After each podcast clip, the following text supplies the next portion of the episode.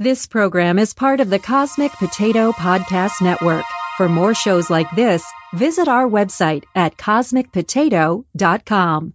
We interrupt this program to annoy you and make things generally irritating.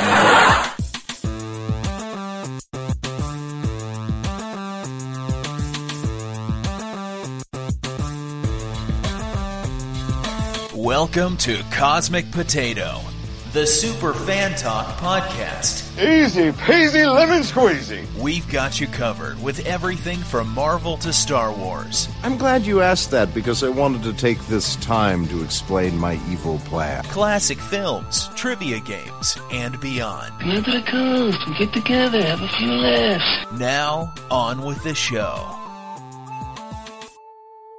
Keep the change, you filthy animal. Hey, everybody, and welcome to Cosmic Potato, the Super Fan Talk podcast. My name is Sean.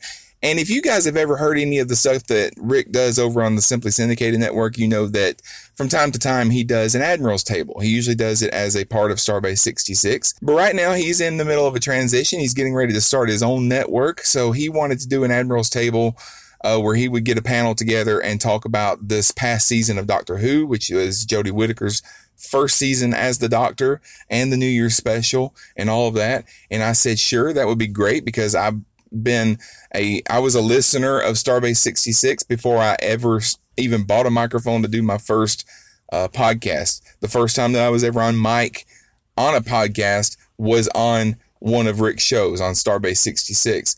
So it is an honor to present the Admiral's Table as part of this episode of Cosmic Potato, the Super Fan Talk podcast. I hope you guys enjoy it. Here it is.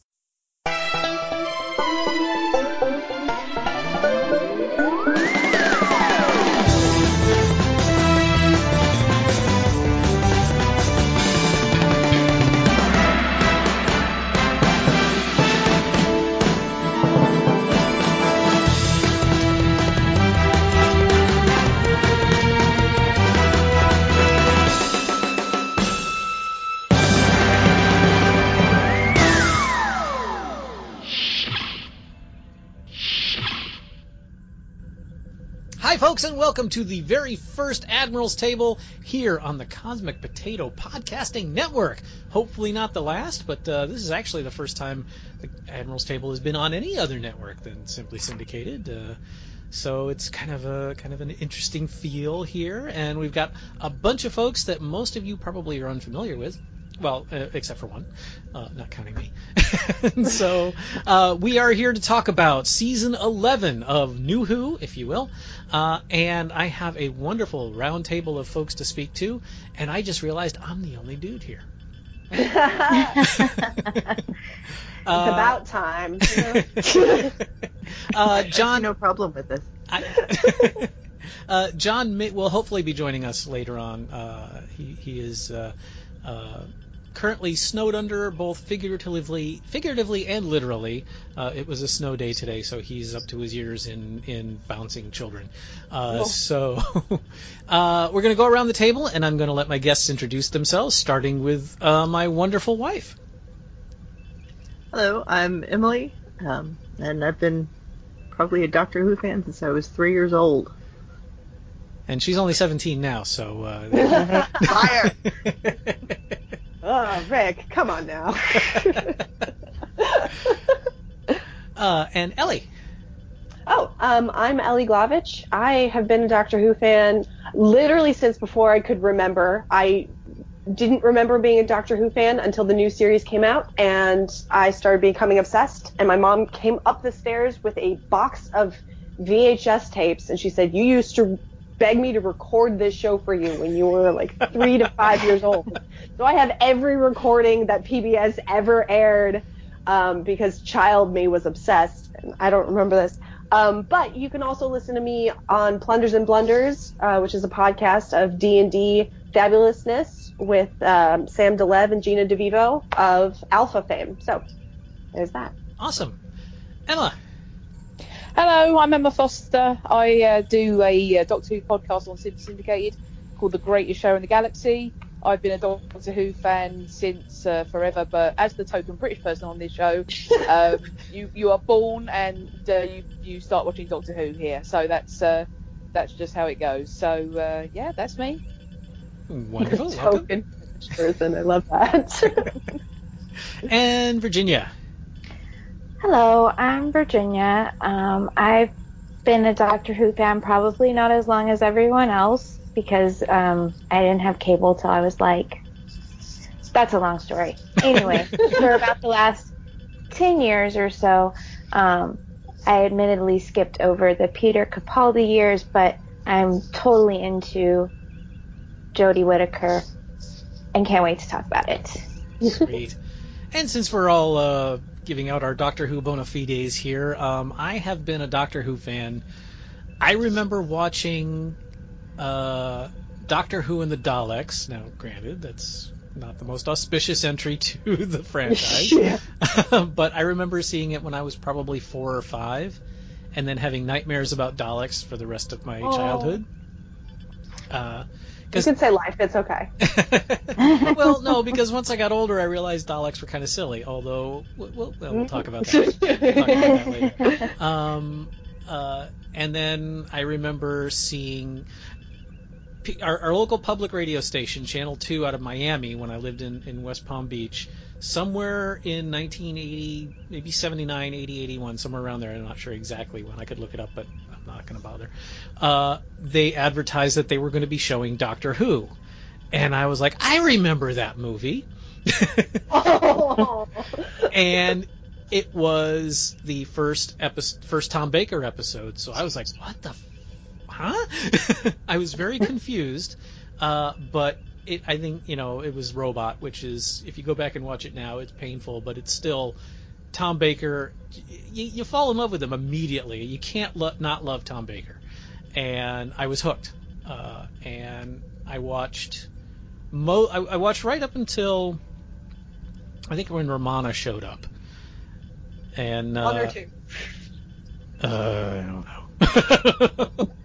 um, uh, and then like school, I got into the drama club and started doing plays and things, and, and time just kind of went away. And you know, back then, ask your grandparents, folk, kids, uh, you know, you had to watch when it was on or you didn't see it.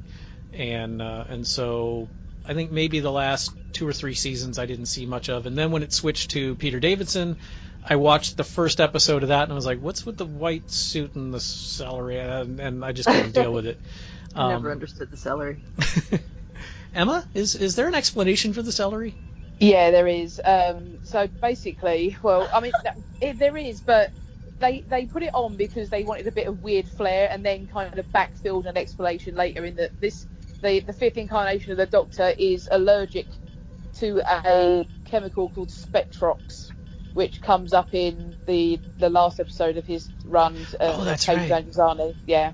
So the celery gives off an indication if it's in the atmosphere, is what is the the sort of hand waving explanation of what it's for. okay. Wow. Um, but then, uh, now when when did New Who start? It started 2005. Five, yeah. And uh, you know, by this time, Emily and I were married, and we have yet to miss an episode. No. So Is it, that kind of reminds me of because I, I sort of have to. I always forget when New Who started because 2005 because me and my husband met in 2006, and the way that we met is I joined his Doctor Who fan group. Oh. so uh, yeah, because um, the sort of the reemergence of New Who kind of maybe I should I'd seek out my people. So I did. and ended up marrying the uh, the one available straight dude I could find. Um, because uh, Doctor Who, that's the weird thing about it. Doctor Who fandom in, especially old school Doctor Who fandom in the UK, is very much gay dudes. Um, so uh, finding a straight one, I was like, get him.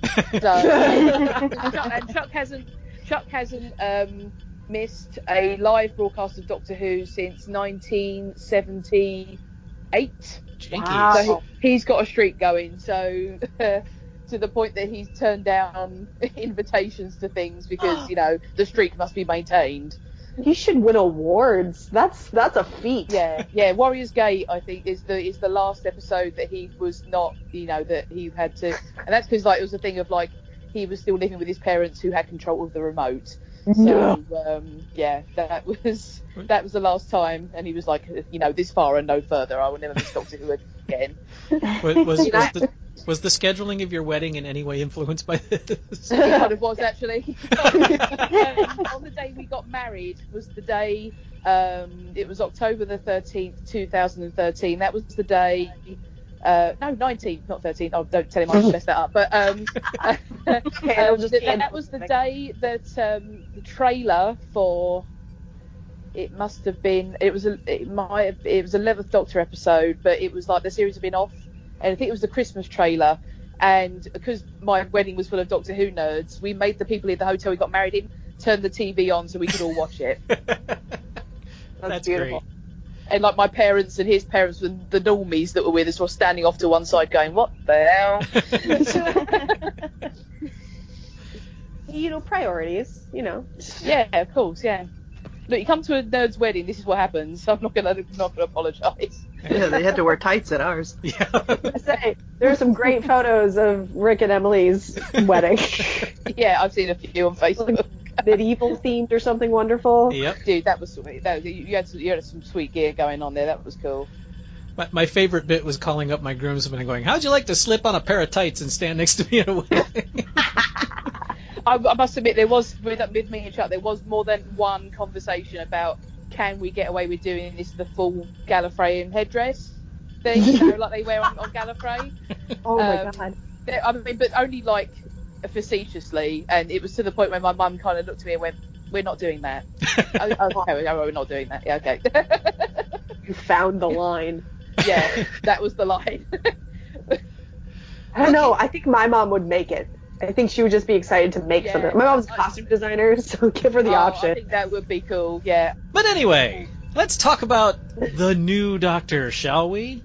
Um, we are here to talk about Series 11 with the, uh, and I- I'm not going to even mince words, the amazing Jodie Whittaker as the very first woman Doctor. And uh, uh, we're just going to go around the table and give our give a quick uh, quick sort of overall opinion of how we felt the season went, and then we will dive into each individual individual episode and talk about them. So let's go in reverse order the way we introduced. Virginia, what uh, what did you think? Oh, I don't want to go first. um. Okay, so I really liked. Oh, I really liked um the whole season overall. Um, I liked that there were a lot more companions and that not everybody was just white dudes, so that was nice. Um, I liked that one of the characters had a disability and that they didn't really portray it as like, oh, he has to overcome this disability. It was more like, um, how can he push himself? How does the doctor like boost his confidence to where he feels like he can do these things that maybe he couldn't otherwise do?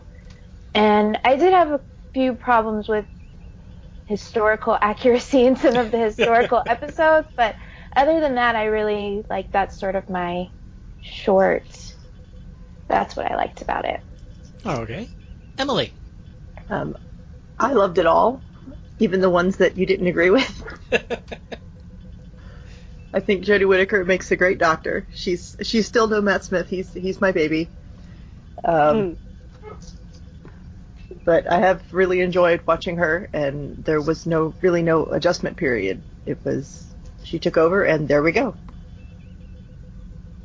Okay, Emma. Um, I, I I enjoyed the series overall. I think it had. I, I really enjoyed Jodie. I love the companions. I I like the stories. I think that um, uh, looking at it kind of uh, as a whole, I think that um, there, in some ways it was it was ambitious, but in some ways it was stripping way back and like to the point of way back to 1963. And how successful that was was was kind of a coin flip. Uh, um, so I kind of have complicated feelings about this series in that I what I loved I loved, but what I didn't like I didn't like. Fair enough. Ellie. Uh, I feel like I shouldn't have given my full name on this. I can edit it out if you'd like. Uh, no, it's fine. Um, so here, the interesting thing is ev- everything that Virginia just said. I feel exactly the opposite about. um, personally, I wanted way more white guys running around. No, I'm kidding. That was the only thing. I completely agree with that. Um, I I do love Jodie and I love Graham, and I don't like anything else about the show. Um, I was very very disappointed that we did have these brand new fantastic companions that that were not just you know maybe a love interest which we're all sick of or like this young attractive woman who wears skimpy clothes sometimes and distracts the guards. Um, i'm glad that we didn't have that uh, as beautiful as yaz is but it felt like too many characters. It started to feel to me like like class. If anybody watched the spin-off show class Mm-hmm. um, it started to feel like that. Like you have too many characters and you have too many side stories going on, and you're not focusing enough on any one of them. So none of it seems wrapped up at the end of any episode. Um, I have a lot more that I could dig into, but basically, um, I think Jodie's great, and I think Graham is great, and I hate the Fortress of Solitude that is the TARDIS. I hate that every single episode is is yellow tinted and dark, and it, I don't have any fun with any of the episodes anymore, and it makes me really upset. Okay, fair enough. And Yep, sorry, I, I know, I know, I'm gonna get a lot of backlash for this. no, it's cool. That's you know, that's why. No, you're fine. it's okay. Contrary Uh, to current popular opinion, opinions really are just opinions. Um, like I said at the beginning, I think Jodie Whittaker knocked it out of the park. She was the doctor from the minute she showed up on screen. Um, I thought that she was kind of channeling David Tennant quite a bit. Uh, and then when I found out that she and he are really good friends, it made sense. Uh, and you know, I didn't have a problem with that because I think Peter Capaldi was channeling Tom Baker a lot. Um, so you know, you want to see characteristics carry on from one doctor to another. So that was not in any way a problem. I love all of the companions, but I do agree that they they didn't all get as much screen time as maybe they deserved. Uh, yeah, Graham. Uh, what's the actor's name? Bradley Walsh. Bradley Walsh is just amazing. Um, so good. Yeah. So good. Uh, when we when the first you know I'm Emily will will attest to this. I'm terrible about knowing who actors are. I'll be like, I know who is. Get this. Pause it. I've got to look this person up. I knew immediately that we had watched him in Law and Order U- UK. Okay, yeah. Um, so it was like I didn't even have to try to remember. He just stands out so well. Um, I loved Yaz, but yeah, she was horribly underutilized. Um, um, oh, what's the dude's name? Exactly. Ryan. R- Tosin Cole. It, R- Ryan or Brian? Ryan. Ryan. Ryan. Ryan. Yeah. Uh, you know, again, really good actor, really strong character. Uh, yeah. You know, any one or two of them would have been a, would have been great companions. All three of them, it did get a bit a bit much after. wh- Not not not a bit much for us, but there just wasn't enough time, even with the extra ten minutes of each episode, for all of them. Um, but when they did get utilized, they were they they used them really well. Um, we were originally going to record this show somewhere around episode seven or eight. Uh, and then due to scheduling and, and things, we ended up putting it off, which I'm kind of glad we did, because at that time, I was prepared to put forth the question: Is it time to put Doctor Who to bed? Um, I was. And you know what? At that time, honestly, at that time, I would have agreed. Like, yeah, no, it's done. Let's let's take a breather, guys. because Um, at the t- at that up till that point, I think, uh, with with some exceptions, not not not entirely, um, but it just really felt like they were just going through the motions. Um, but the last, uh, eh, I think Three-ish. Witchfinders is when it really kicked in for me. Kerblam was okay, and and you know we'll get into more detail as we go on, but uh, from Witchfinders on, it felt like they, they finally found their feet and so I'm you know I'm certainly on board for season two, but a lot of this, and I know we have you know new showrunners, you know entirely new cast and crew, uh, but I think that it, it took it a little longer than I would have liked for it to figure out where it was going. Um, but Yeah, I agree. overall, I'm I'm enjoying it. None of them were painful to sit through. Uh, which I can't say the same for some of Capaldi's. yeah. um, and I adored Capaldi. I think I think he was great. I don't think they've had a bad Doctor in the New Who at all. Um, no, not at all. You know, I, I loved Christa, Christopher Eccleston. I was, you know, very sad because at the time the internet was still kind of nascent, and we never we, we over here on in in the states didn't know about what was going on backstage. We were just like, he's leaving after one season. What the hell? Um, you know, now we know what was going on, but uh, or as much as anyone knows what was going on. Um, and you know, David Tennant was was amazing, and I, you know, Matt Smith. I, I agree with my wife. Of the new Who's, Matt Smith was my was my is my favorite up until although Jodie Whittaker is really coming on strong now. Um, so yeah, I I think that uh, it ended up it ended well, but I was very shaky on it for a while there. Mm-hmm. All right, well let's go into individual episodes and we'll we'll talk about some of the more detailish stuff. So episode one is the woman who fell to earth, and that's where we meet Tim Shaw. I actually read an article on this today. They called him Tim Shaw through the whole thing. I'm like, you didn't even bother to look up the real name of the character. Um, what, what with a Z? what what is the actual name, Emma? Do you remember?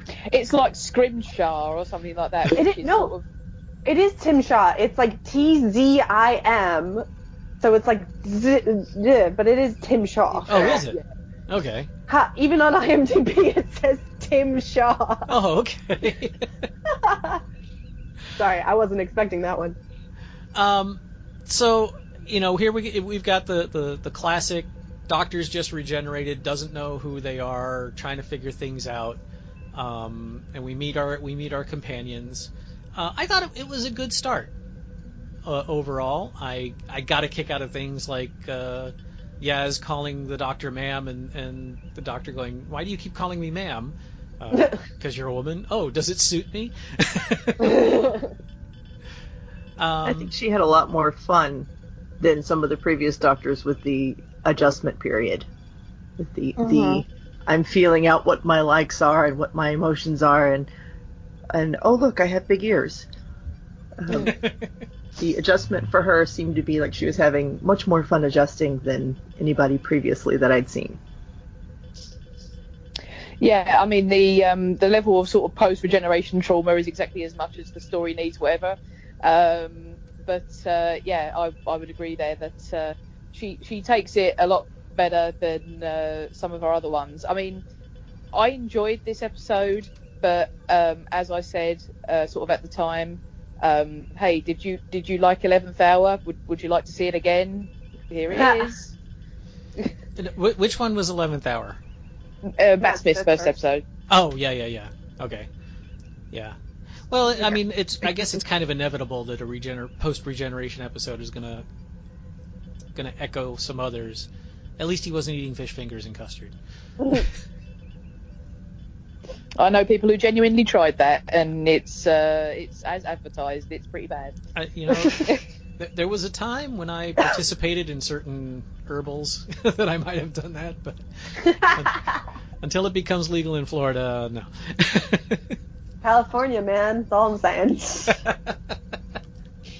what do you think, Virginia? Um, I I really liked it. I thought that um, I don't know. I guess I liked how they introduced all of the all of the characters and that they seemed to like they already had some relationship before they started to build like their little doctor family. yeah, I was impressed with that. How how they uh, you know, I like a story that comes in kind of in the middle. Um, that's one of the reasons I really enjoyed Aquaman. I know some people have been complaining about it, but I liked how they started in the middle and then sort of gave you bits of flashbacks as to where he came from. That's what I liked about Tim Burton's Batman too. And I, I really like how these all these people had a relationship of some sort going into it. So there was kind of a shorthand they could already use. I was really impressed with the way they introduced the companions that didn't become cumbersome. Um, Although, you know, if you're in the woods and a big glowy thing shows up out of nowhere, don't touch it. Well, Yeah, but we've already established that somebody has to be stupid in the series. Like every, every time, there's always one dumb person who has to poke it with a stick or their own finger, you know. But it's such a big shiny red button. and we found our person. No, I, I wouldn't push that button. No, that would be Uh, me. Like, I have hey, a, I have Yes, a that quick would be him. question. I have a quick question for, for all of you guys. Um, did you guys struggle with the accents? I'm curious to know. a kind a of little bit. a bit, yeah. Oh, okay. Not at all. Oh, okay. Actually, oddly enough, it was it was Jodie who lost me a few times because she just Yep. talks so fast. Just like every other doctor. But yeah, with a we don't hear that accent over on on this side of the pond very frequently. Yeah, Um, that's why I asked. Yeah. so it it was uh, every, every episode I watch, it takes me a good five minutes to click in, and then once it's there, it's there and it's fine. But yeah, there's a few times. Well, I mean, it, it's not that it doesn't happen here even. I mean, because in the UK, although we're geographically very small, compared, especially compared to you guys, the range of accents here is large. I mean, I mean, if you've ever heard uh, the other Doctor, Doctor Who podcast I do, me and Mike grew, were born in the same year and we grew up about 250 miles apart. Um, but our accents are entirely different. And I mean, I, I, I grew up, I mean, 15 miles apart from where my husband grew up, and even then, there are little differences between our accents, um, even inside of London. So, because I grew up in southeast London, he's from East London. So there's enough Wow. of a difference that you can hear it between us. Um, I think. Well, I, I can, but I think probably you know much outside of London you can't. But um, yeah, um, even even here, I mean, there was a couple of we have like a, a talk back show uh, called Points of View that's on the BBC, and there were more than a few complaints about I can't understand what she's saying. Mhm. So it's not just you guys. Yeah, I think, honey, didn't we go back a couple of times and turn on the subtitles to see what she said? You might have. I don't remember. Um, but no, I haven't had any problem with it. With probably because I work with some people who speak super fast, and we're always telling them to slow down at work because passengers can't understand them. Yeah, I mean, I I saw my first Monty Python episode when I was eight, so I've been listening to English accents my whole life. But like Emma, you you were saying you and Mike. Sometimes Mike loses me when he speeds up. Yeah, I, I know.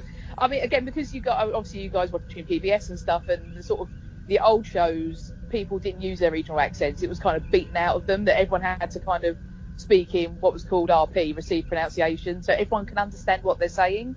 So people's regional accents weren't used on TV up until very recently, and that's why it was kind of a bit not controversial, but a bit revolutionary that you had Jodie using her natural accent and not using one sort of bit like more like mine. I mean, not, mine's not RP, but um, uh, you were much more inclined to sort of hear people like me, sort of from the south, rather than the the, the northern accents, if you will, which is what Jodie's is.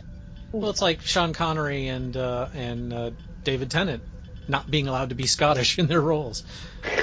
Well, I mean, Sean Connery using human speech. Well, I mean, 'cause that is even him. But yeah, I mean, David Tennant. I mean, but he was. He, I think he had a choice to, you know, what do you want to do, and he decided to do the kind of what we would call Mockney, which is sort of fake South London uh, accent. well, and he uses that accent for a lot of things. He Yeah, he does, yeah. for, um, uh, Jessica Jones as well, which drove me crazy. He does a quick wow in the middle of Jessica Jones, and I'm like, you can't be Dr. Kilgrave. You're not allowed. You can't do that. I, the first time I heard him use his his, his normal speaking voice, I almost I, I, I was like, "What?" I had no idea. Okay, I, something similar here uh, for newscasters and people who make announcements and things. And for models, they try to get them to all speak a specific way Mhm. so that everyone can understand them. And it does. I mean, having known that growing up, it I always thought the newscasters sounded funny. They do. I've sat in the room when people who, who are newscasters do their quick podcasts, and I'm just like, that is not your voice. What are you doing? Okay, so let's move on to episode two, the Ghost Monument. Now, at this point, the Doctor still doesn't have her TARDIS, and uh, um, I okay, I just I just I can't remember how did they end up on that planet. That Uh, well, they Oh. they uh, Jodie initiate uh, the Jodie's doctor initiates kind of a a, a, a lash up to try and get her uh, to uh, get back to where the TARDIS signal was coming from, and by doing so beams their herself and all the companions into space. That's right. by accident. and and then we're waiting for the Heart of Gold. sh- I mean, uh, a spaceship to pick them up. Yep, someone turned on their Hollyhock drive and uh, they were there. um, probability factor of anyway. Uh, so aside from a very silly cliffhanger-ish ending slash beginning, which I, I'm sorry, I had to roll my eyes at that one. It was like, um, okay. uh, then they end up with the, the, the great race in space, is the way I described it. Um, I don't know. This one was this was one of the ones that was it was kind of like eating a huge meal and feeling full at the end of the meal, but then you walk away from the table and you realize that it was all an illusion and you really are still hungry. All you ate was pasta. You were really full of pasta, and then 20 minutes later it was done. oh, am I the only one who feels that way with pasta? Okay. I'd go with Chinese food. that, that works too. um, I. Uh, this is going to be a, a resounding, like, continuous thing for me, but I don't remember a lot of these episodes because when I watched them, I was bored. Which is never something I've ever felt watching a Doctor Who episode. Ever. And I did make it through all of Capaldi, and Rick knows my deep, deep hatred of Clara. Um, it's there. Um, but but at the end of of the woman who fell to earth, I was sitting there with with my boyfriend who had never seen an episode of Doctor Who before, um, and my parents, and they all just looked at me like, "So, what do you think?" And I went, "I don't know," um, which hurt my soul to say because I was so pumped and I was so ready and I was so excited. Um, and I did love love Jodie. And what I did love was that um, they had introduced a character that we were all supposed to l- love entirely, Grace. Um, and and we did, and then they actually killed her. Not Doctor Who killed. Not like oh she'll be back in a couple of episodes, which spoiler alert. But but the, it introduced an actual death in the show. So I was like, okay, okay, I'm gonna give this another shot. And then the next episode, I sat there bored, and I was bummed because there it didn't feel like there were really any stakes. It felt like um, I'm gonna blank on the name of the episode, but the one where Amy lives out her entire life, um, and she, Uh, the girl who waited. yeah, oh duh, yeah, the girl who waited. Um, it felt like that with the robots that were coming after them for no reason. Um, and it just, I didn't really get the point of the episode other than, oh, hey, now we found the TARDIS. Where are the stakes? What's going on? Find the TARDIS. Okay. I mean, it, it, I think that's that's entirely fair. It is basically an effort to get them from point A to point B, which is to get to the TARDIS. Um, I remember there was some speculation at the time that they might sort of go all in on there being no TARDIS and that she wouldn't have it for the entire series, and Huh. the entire series would be the pursuit of the TARDIS. Um, That would have been fascinating because at least they would have had a pursuit of something for the whole series. yeah, but I say that was the thing. I mean, I, I, I, I was watching this going, okay, so are they going to do what they think, or what the internet is saying they're going to do, or are they going to do what I think they're going to do? And you know, the Ghost Monument is the TARDIS, and and we shall get it back post haste. Um, I didn't feel as strongly about it as as that. I kind of have, um, when it comes to Doctor Who's bullshit, you know, in inverted commas, I have much higher tolerance than I have I mean, because we've had Rick on The Greatest Show and showing him like classic episodes he's never seen, and me and Mike are like here's a bloody classic episode that everybody loves. Rick, what did you think? And you say, Rick? Uh, it was alright. What the fuck Yeah. doing?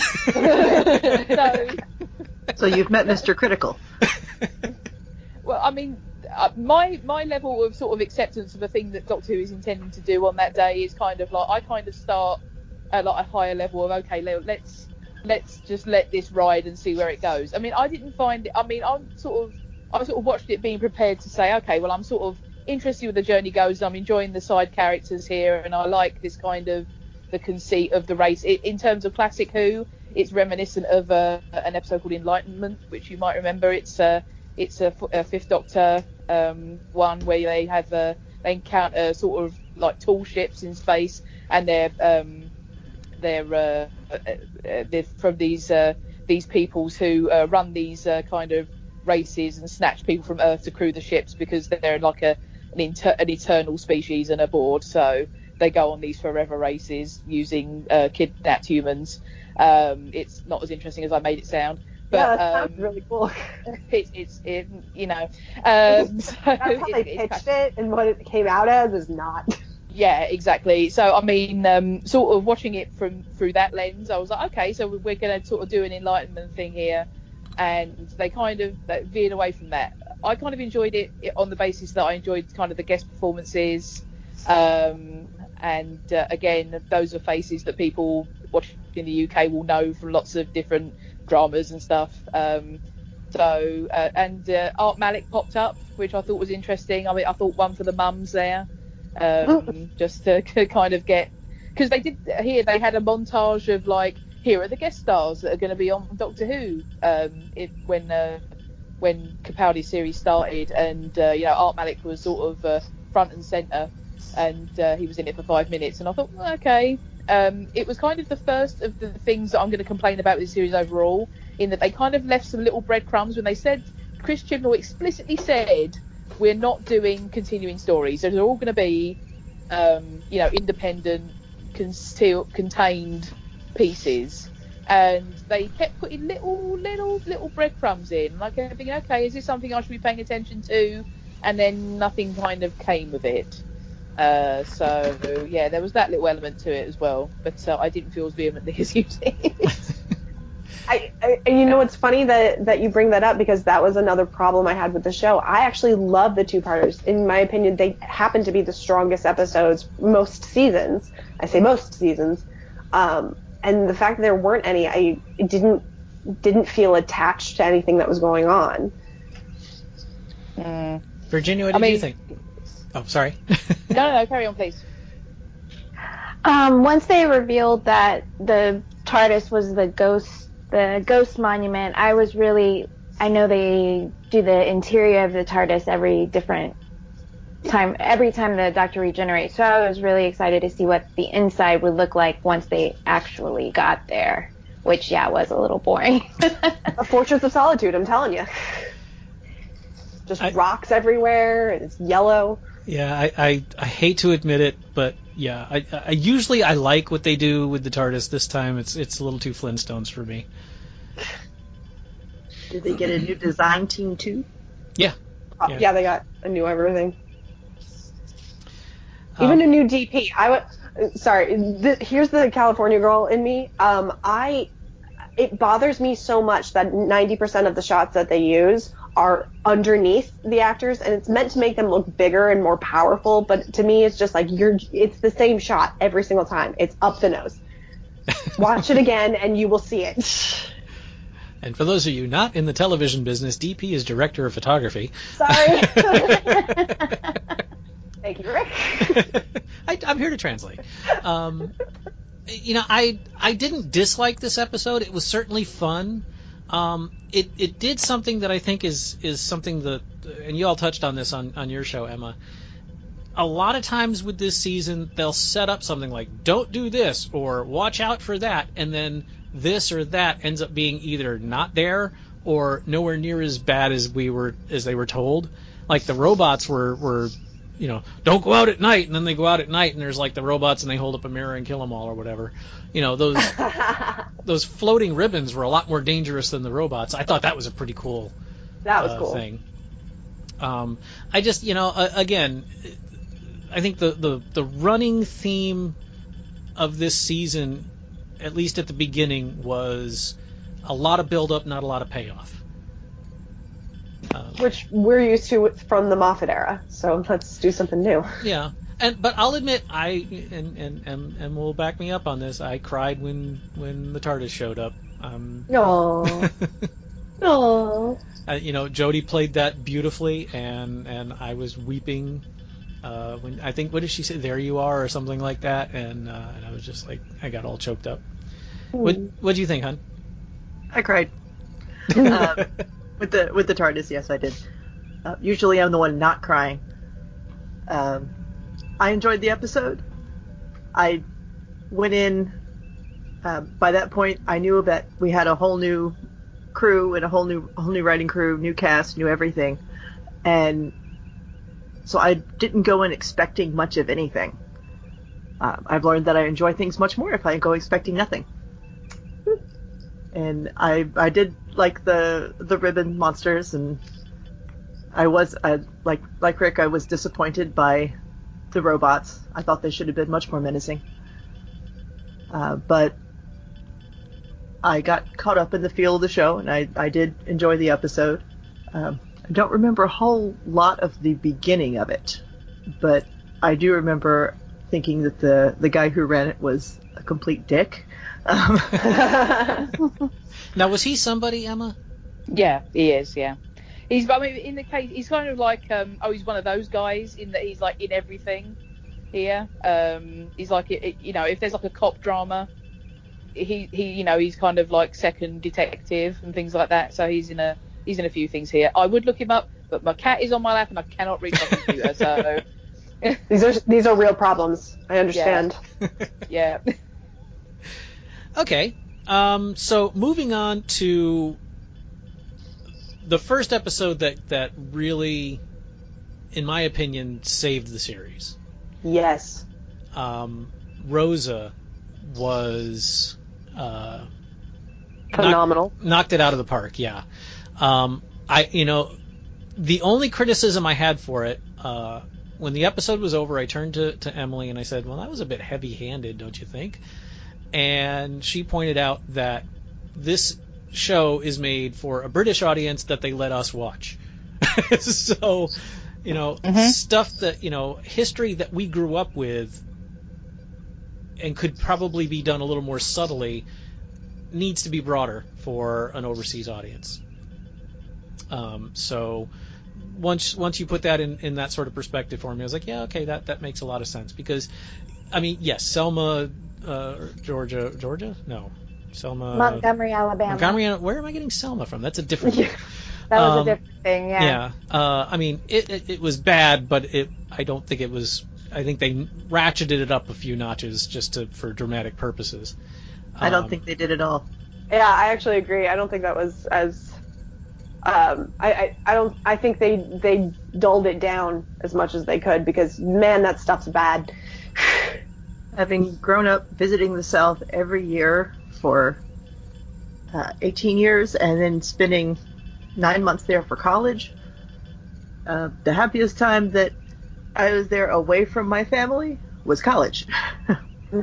there was a lot of pressure, and I know that from stories from my father, uh, who was a, a, newsman and covered a lot of stuff in that era.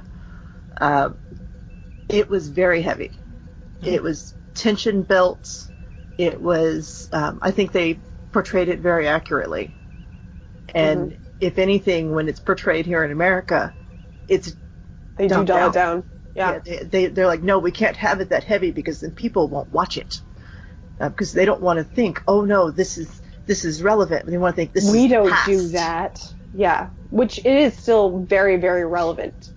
Um, and it could even be as bad as that now, and it's just not making the news. I mean, when you when you go visit your family without your parents, and then your your grandmother's husband says, "No, you can't go to the arcade because good little white girls don't go to that part of town." Mm. You realize pretty early uh, there's something wrong here that's not in Miami where I'm growing up. Yep. Wow. Okay. I, I I won't say I'm happy to be wrong, but uh, uh, I, I will be. I, I, I, I bow to your greater knowledge. But uh, but even still, it was a it was a banging episode. Uh, I think uh, every well, yeah everybody got something to do. Mm-hmm. Um, I liked the uh, almost City on the Edge of Forever type ending. Uh, if we can bring a little bit of Star Trek in, because hey, it's me. so, uh, just the you know, how often do we see the Doctor say the only thing we can do is nothing? And poor Graham, you could see it was just tearing him apart on the bus. Um, Yeah, what a great character to have in that situation. Like your your wife who you loved, who ha- who was a different color than you, and you have to sit there and and be one of those people who are are racist assholes and do nothing. Like, ah, God, all of the feels. Yeah, and the the okay, uh, I uh, because research is you know who, who bothers with that. Emma was the woman who played Rosa American or British? I think she's, I think she's British. Then double wow, because Isn't there a, a rule for Doctor Who, like the same rule for Harry Potter? They won't they won't cast any Americans. no, the asshole CEO in uh, Iraq. Yeah, was- Christopher, Christopher Noth is, No. is American. Oh, the Trump character. Okay. Yeah. yeah, you can keep him, but um, um but, I mean, in terms of this episode, um, Somebody else can please. um, but uh, yeah, I mean, as, as a person who's not from the states, I mean, obviously everyone knows who Rosa Parks is and sort of the basics of her story, but um, sort of the real kind of intricacies of it, like uh, you know, it's it's taught basically in history. Um, was, I mean, 'cause we obviously learned about the Civil War and kind of the fallout, and then the the, the you know what happened afterwards, and but the, getting into the 50s is kind of too much modern, too modern history, so it only gets basically touched on. Um, and uh, yeah, I mean, it was, I mean, it taught me stuff, and I thought that was great. Um, I thought it was, uh, especially watching it now, uh, there are bits between um, Ryan and Yaz talking about the racial prejudice that they experience um, day to day here. I mean, we are not immune from these things. Um, you know, these are these are still issues today, unfortunately. And uh, I I really appreciated that. I mean, because I remember in the build up, me and Mike when we were talking about it were terrified that it would be like something the doctor says. It Rosa, it when when they come to ask you to move, tell them to, to piss off, yeah. And I was worried that they were going to be a thing of like the doctor tells her to do it, or it wouldn't, you know. So I was really worried about how that was going to work. But making them complicit in it, I thought was a masterstroke. So yeah, I was I was blown away by it. Yeah. That's interesting. I didn't even that thought didn't even cross my mind that they would have them do the uh, Marty McFly made up the song sort of thing. So I'm Yeah. glad, I'm glad that, that, that they didn't do that too. I'm with you. I kind of liked that they they touched on being a different color but not being black. With Yeah, Yaz. it's- The- uh, did anyone notice that nobody seemed to have a problem with her sitting in the white section? Yeah, they didn't know what to do with Yaz. I thought was really funny because it, it points out the, the, the hypocrisy of the dumb system. So I Mhm. mean, yeah, I mean, I thought that that was that was really fun. There's well, been not fun. I mean, interesting. Sorry, that's my bad. since the since uh, not quite the founding of America, but about a about less than hundred years in, there's been a very integral group of Indian Americans who have uh, been part of high society and the middle class that have helped move things along, and they were treated as white. They were allowed to own land. They were allowed to do all the stuff that white people were allowed to do. And it was the same in the South.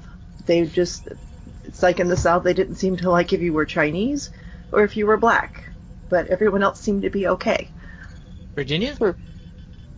Um, well, I know here in Texas at least, there's Yaz would have been Mexican. That's what the racist here would have thought she was. Um, and they don't really.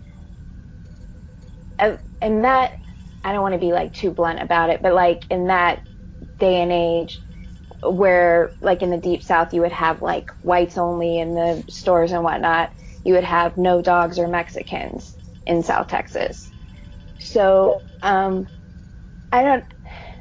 To me, I I had.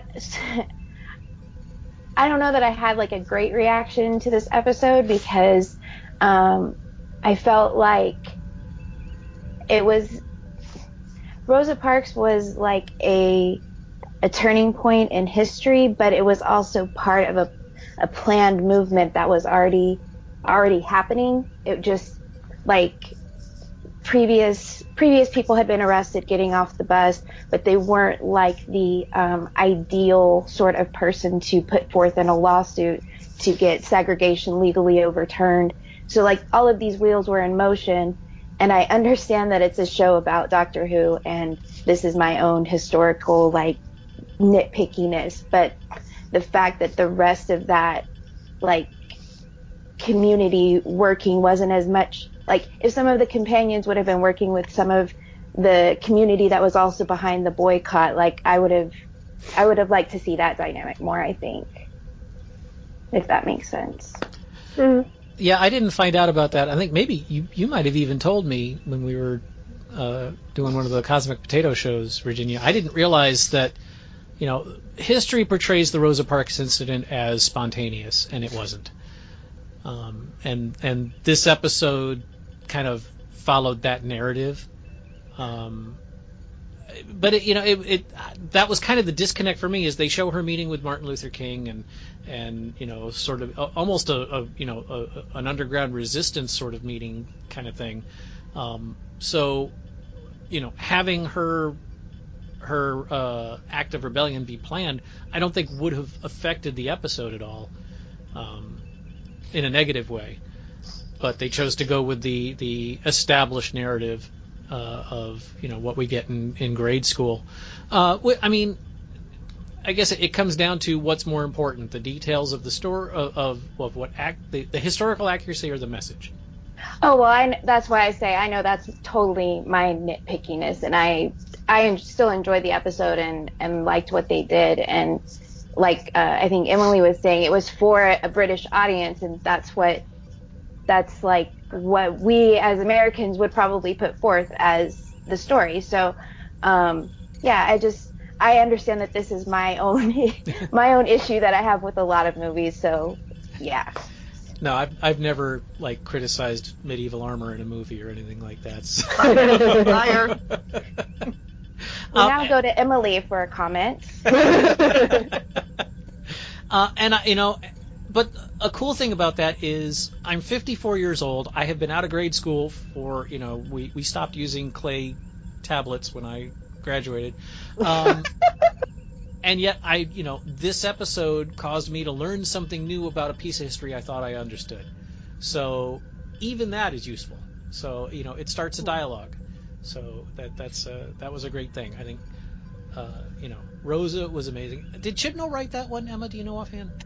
Uh, I think he co-wrote it. He co-wrote it with um, a lady whose name escapes me, but um, she's a woman of colour. She was is our or is or was our children's poet laureate here. Oh, cool. And she yeah, and she uh, she wrote a, a, series of sort of young adult novels about you know that sort of concern race and stuff like that. So um, uh, she, uh, I, I, wish I could remember her name off the top of my head, but I can't. I'm sorry. But uh, yeah, it was like a co, a co-writing effort with that.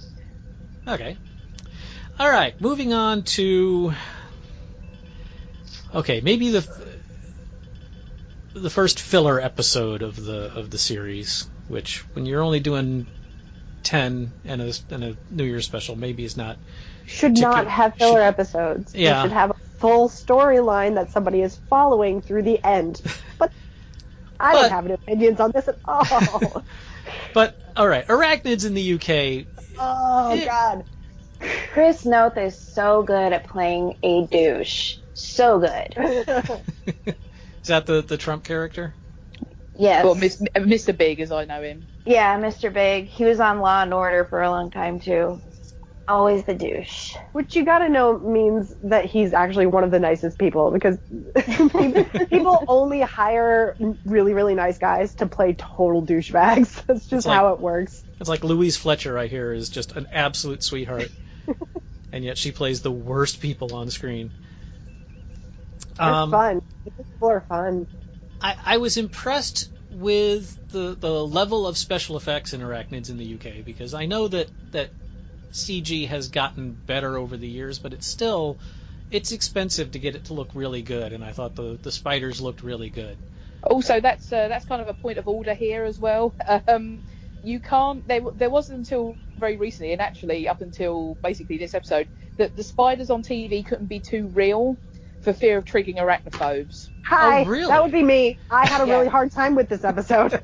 yeah, um, it's. I mean, because there was a thi- there was an episode way back when uh, Sarah Jane uh, episode, uh, third Doctor's last one, Planet of the Spiders, and um, it gave uh, my my other half his lifelong fear of spiders. Mm-hmm. Uh, and there were complaints sent to the BBC about this terrified the, my kid.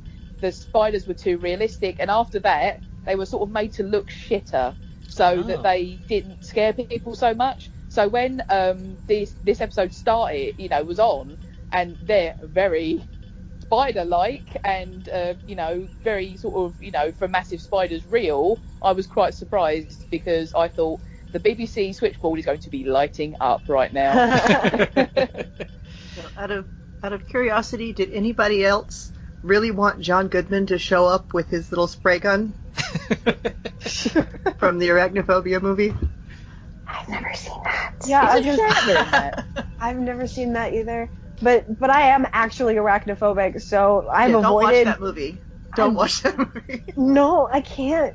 That about, mm, that's what I have to say about that episode. I was horrified. Oh my god.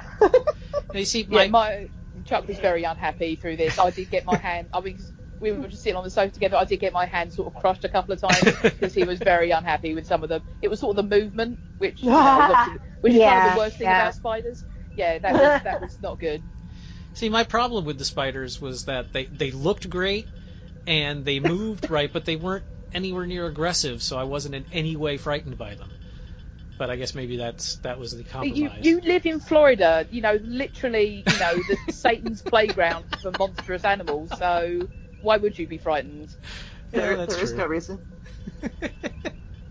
we just pet it and go, give it a, give it a s- cookie as they run along. So the thing is, that's the thing. The things that live, you, you know, you just go, oh yeah, that I would call the police. So you know, it's sort of different things. I would just be amazed if we saw that here. I'd just be amazed that we had something bigger than our than our gators and our mosquitoes. Yeah, something didn't eat you, dude. Well done. Little cockroaches, like hand-sized Uh, cockroaches. Oh, well, they got Uh. those. They got those all over the south. yeah, see, Yes. I, They just Yes, don't fly do. anywhere but here. I'll take a tarantula over a palmetto bug any day. Um, Thank That you. quite reminds me Yes. when because we we went to Florida on on, on vacation and uh, like we were sort of wandering around sort of you know on the streets you know and then my dad was like a lizard and we were like whoa whoa and we all went sort of running over to go and look at it because I mean you know there, there are no road lizards in in the UK very well they're extremely rare. You know, we were like, "Whoa, what?" And all these know, Americans, you know, natives walking by us. What the f- is it? Oh, be tourists. you know. Um, so, I, do, is there really anything else to say about this episode besides the incredibly two pat ending? I kind of like I kind of like the Monster Mash. I do like a Monster Mash episode of, of Doctor Who, and I, I enjoyed it up to the. But the reoccurring problem with this series is that the episodes just stop, Yeah. and this is sort of prime offender. It just stops. Yeah. And and I think I think we'll we'll just stop on that and move on to the next one. I mean, it, it was not offensive. It was not great. It it, it you know, if this had been a, a, a 14 or 15 or, or 20 episode series, it would have been just fine. But to be, you know, the fourth one out of 10, I wish they'd have done a little more with it. But okay, the next, this one I'm really conflicted on, and that's the the Tsuranga conundrum. And there was a lot of things I liked about the episode, but the episode itself was another one of those like, why? um, I barely I, remember this one. What, what happened I, there? I, I, described this to Mike. Uh, see if you think if you agree with me. You remember the episode Midnight uh, from? Yeah. From yeah. It, this is the nice version of Midnight.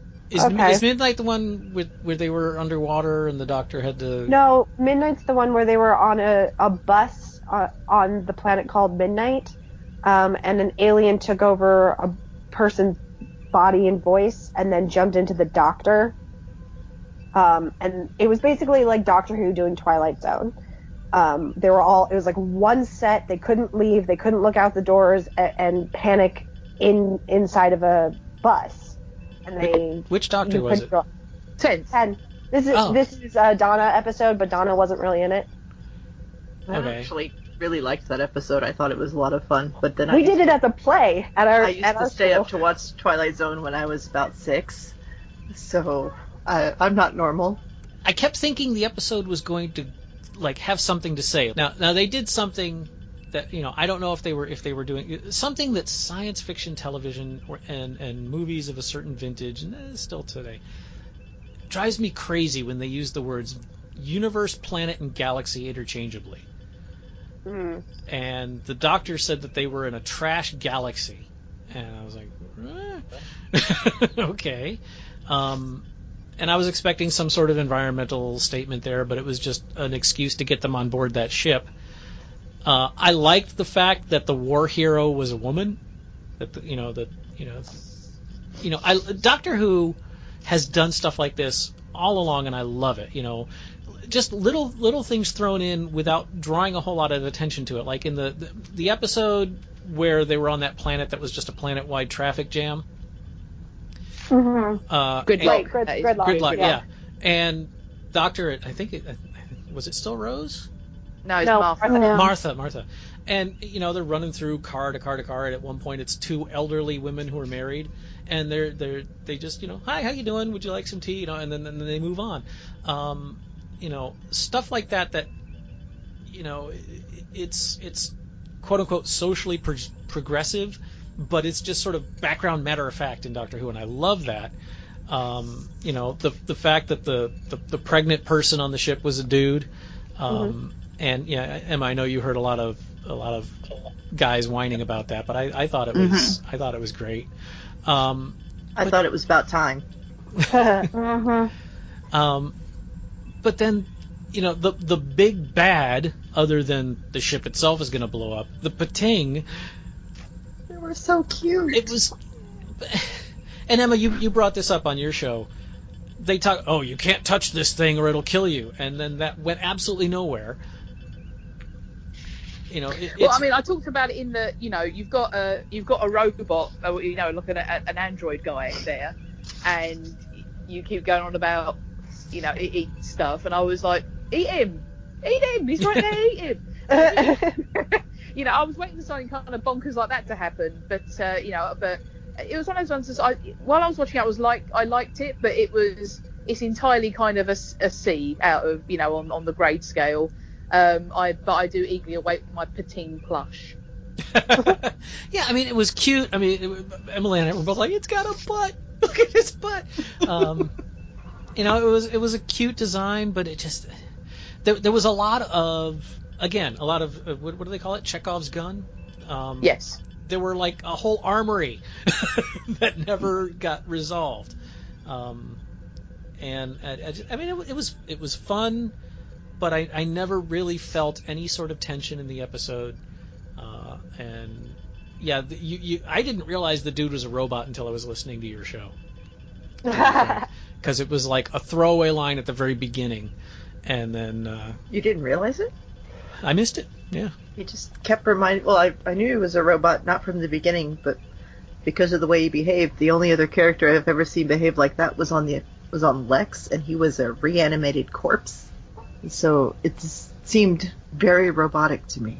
Oh, okay. Um, anyone have anything they want to say about this episode? Um, I like that um, when Ryan was helping, I can't remember the pregnant man's name, but like they were helping him through the labor, and I like that Ryan was sort of having that experience of oh, this might have been what my dad felt like. He was my age, and like trying to deal with that at that moment, and then through the rest of the season as well until his dad actually shows up. That's fair. That is a character that had a full arc. Yeah, I was impressed with Ryan's development and and the fact that they didn't turn him into just sort of like teen punk trope. Um, you know, he was. I, I really enjoyed his performance and and and the character and the fact that despite all he'd been through, he was always willing to help, even when it was you know freaking him out somehow somewhat. The first time he called Graham Gramps, I was like, oh. Yeah. I cried. Unfortunately, I had had because we, you know it, it aired. What is it now on Sunday nights? Yeah, Yeah. it's airing on Yeah. Sunday nights here in the U.S. and we don't have cable, so we have to wait for the next day to get it on on uh, uh, Amazon. And unfortunately, someone on Twitter had posted No. just a screenshot with the with the the, the subtitles, and I, I saw it before I could look away. Um, so Bummer. it didn't get to Yeah. hit me that hard because I knew it was coming, but it was still it was still nice. But that's yeah, later. It's it's on Sunday here too, much to a lot of people's consternation. Um, so you you you get it like literally, I think about sort of about four or five hours after we do. So it's it's not a bigger gap as big a gap as it used to be. I don't think. Yeah. Well, no, I yeah, think BBC America used to show it. Gap. Oh, when like 2005 through, through about 2007 or eight, um, they would have a full six month gap where everybody in the UK had seen it and bad people would watch it on the internet before it aired. you you wouldn't know anything about that though, of course. No, Other not a clue. yeah. I mean, it, Was- it kind was of that takes wrong? Me, it kind of it takes me back to I remember when uh, I was I was a young and watching the Next Generation, and uh, I believe the wait I had between the cliffhanger of uh, Best of Both Worlds one and two was something like eighteen months. Oh wow. Oh, Yeah. I mean, because I knew some other Star. My dad knew some Star Trek nerds, like real big Star Trek nerds at his work, to the degree that they bought, because we're in the PAL region here, they bought or and imported an NTSC VHS player, and then imported the tapes, so they didn't have to wait. wow. This was in, this was the early '90s, so this is this is what you had to do back then. Okay, so moving on to episode six, and this is kind of like the reverse of Rosa, uh, Demons of the Punjab. Punjab. Yes. And I don't know if I'm pronouncing that word right. It is Punjab, yes. It is Punjab. Okay. Um, I, as an American, had absolutely no idea that this happened. I didn't either. You you would be amazed the amount of British people who don't know this happened. Because we have an extremely complicated relationship with our colonial past. Hmm. Um, What's and- that like? yeah. um, and yeah, there is a considerable amount of white. I mean, 'cause obviously there's a huge amount of um, Southeast Asian people who uh, live in in the UK, um, who obviously their families were directly affected by the partition of India. Um, but in sort of white Britain, where you know the colonies were a great idea and no one was sad about it ever. Um, yeah, it, this was uh, it was only really uh, the 50th anniversary of the partition when there was a lot of uh, publicity and a lot of documentaries made and um, a lot of sort of interviews done with people who remembered it and then came here and or went to other places around the world that uh, it's sort of like everybody then sort of knew about it and so it's these sort of episodes again like Rosa are incredibly important for starting discussions. And um, so I know there was some things uh, you know that was like some local news reports about you know they would show it at uh, show the episode at school and then they would have a discussion about it. Because there's a lot of those kids at school who have relatives who live this. So um, yeah it's incredibly important. Uh, and uh, yeah I, I, I sort of put it up in the in the same echelon as Rosa. Yeah. Wow. One thing I was very impressed with, um, and and again, I, I you know, to, sorry to keep uh, echoing your show, uh, Emma, but you and Mike just do such a great job of commenting on, on these things. You know, the, uh, another of the problems this that Chibnall seems to have is is the, you know, we have to squeeze an alien in here somewhere. Yeah. Uh, whether it really belongs there or not. But I thought these guys, and I, I forget what they were called, but I really liked how it seemed like it was going to be like, you know, a thousand other Doctor Who episodes where you've got, evil aliens showing up at a point in history and just start harvesting. You know, t- Star Trek did it too. Um, you know, start harvesting people because a lot of people are going to die anyway, sort of thing. And then it turned out that this race of assassins had given up being assassins and were, you know, being there for the what it was it, the unremembered dead or something like that. Mm-hmm. Um, and it ended up being very sweet in a really dark and creepy kind of way. I had a question, and maybe maybe y'all caught on to this and I did not, but Yaz's grandmother gave her the cracked watch. Did she give it to her because she recognized her from her past and knew it would mean something? Or did that, like, what's the time loop on that? I don't. You know what I'm saying? Yeah, I know exactly what you're saying, and th- this was a there was a there was there were a lot of people talking about it, um, and like how could she not recognize you know? But okay, think about It's it. It's a lot of years. It Time is. travel wasn't True. possible in her world. Yeah, I don't think it even crossed her mind that they might be the same person. you know True. you you meet somebody for two days when you're 20, and then 70 years later or whatever. Uh, you know, birth them. yeah. your your daughter has a kid who looks sort of like that person. You know, it, I, I don't think there was any. Again with the Back to the Future question, like, Right, right. Yeah. how do you not recognize this dude from your high school? You know, if it was a world where time travel was a known thing, then yeah. But you know, when it's not even, it, it, it's not even something you would consider. It would just be Mhm. like, wow, you you know, I knew someone who looked a lot like you 50 years ago. All right. That right, one was solid. on to Kerblam. Onto Amazon being evil. Just kidding. Yeah, you know, I expected to hate this episode, but I really had a lot of fun with it. Um, Yeah, it, How it can go wrong first- with exploding bubble wrap? it's the first episode that I had fun with, and that that is one of my biggest problems with this season. Is like, I'm I am doing the horrible thing of watching um, 2005 through Capaldi with with my boyfriend, who I told you previous to Jodie hadn't seen any Doctor Who. Well, now he's seen an awful lot of it. Um, but when you when you watch them juxtaposed like that, you see all of the all of the differences and all of the changes and the fact that the older series seasons are so much more fun and like family oriented and things that like I wanted to watch multiple times. And this season is all is I've keep echoing myself. I'm bored. Um, there have been several episodes where I just stopped watching halfway through and went well I'll go back to it and then I've tried a couple of different times.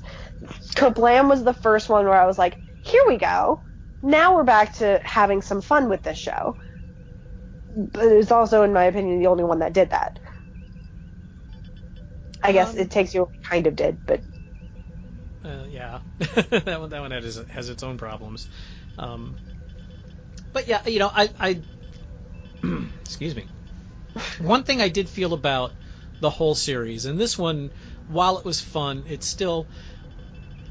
I kind of felt like, almost like Chibnall may have felt like he's only going to get one season, so let's tackle every social issue we can think of.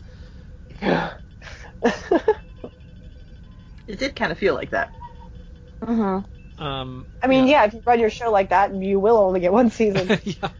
Um, again, you know, this this was kind of the turning point. At this at this point, I was about ready to, to say, you know, maybe maybe 52 or three years is enough, and it's and it's time to, to retire the TARDIS. But you know, this this was a fun episode. It, it was dark, you know, that vat of goo when they feel, realized what it was. That was creepy as hell. Um, but Doctor Who creep. yeah.